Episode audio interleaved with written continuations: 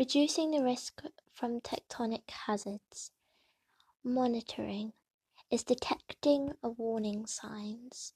Prediction is evident predictions.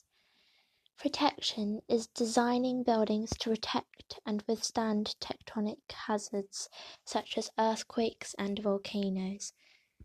And planning is identifying and avoiding places most at risk.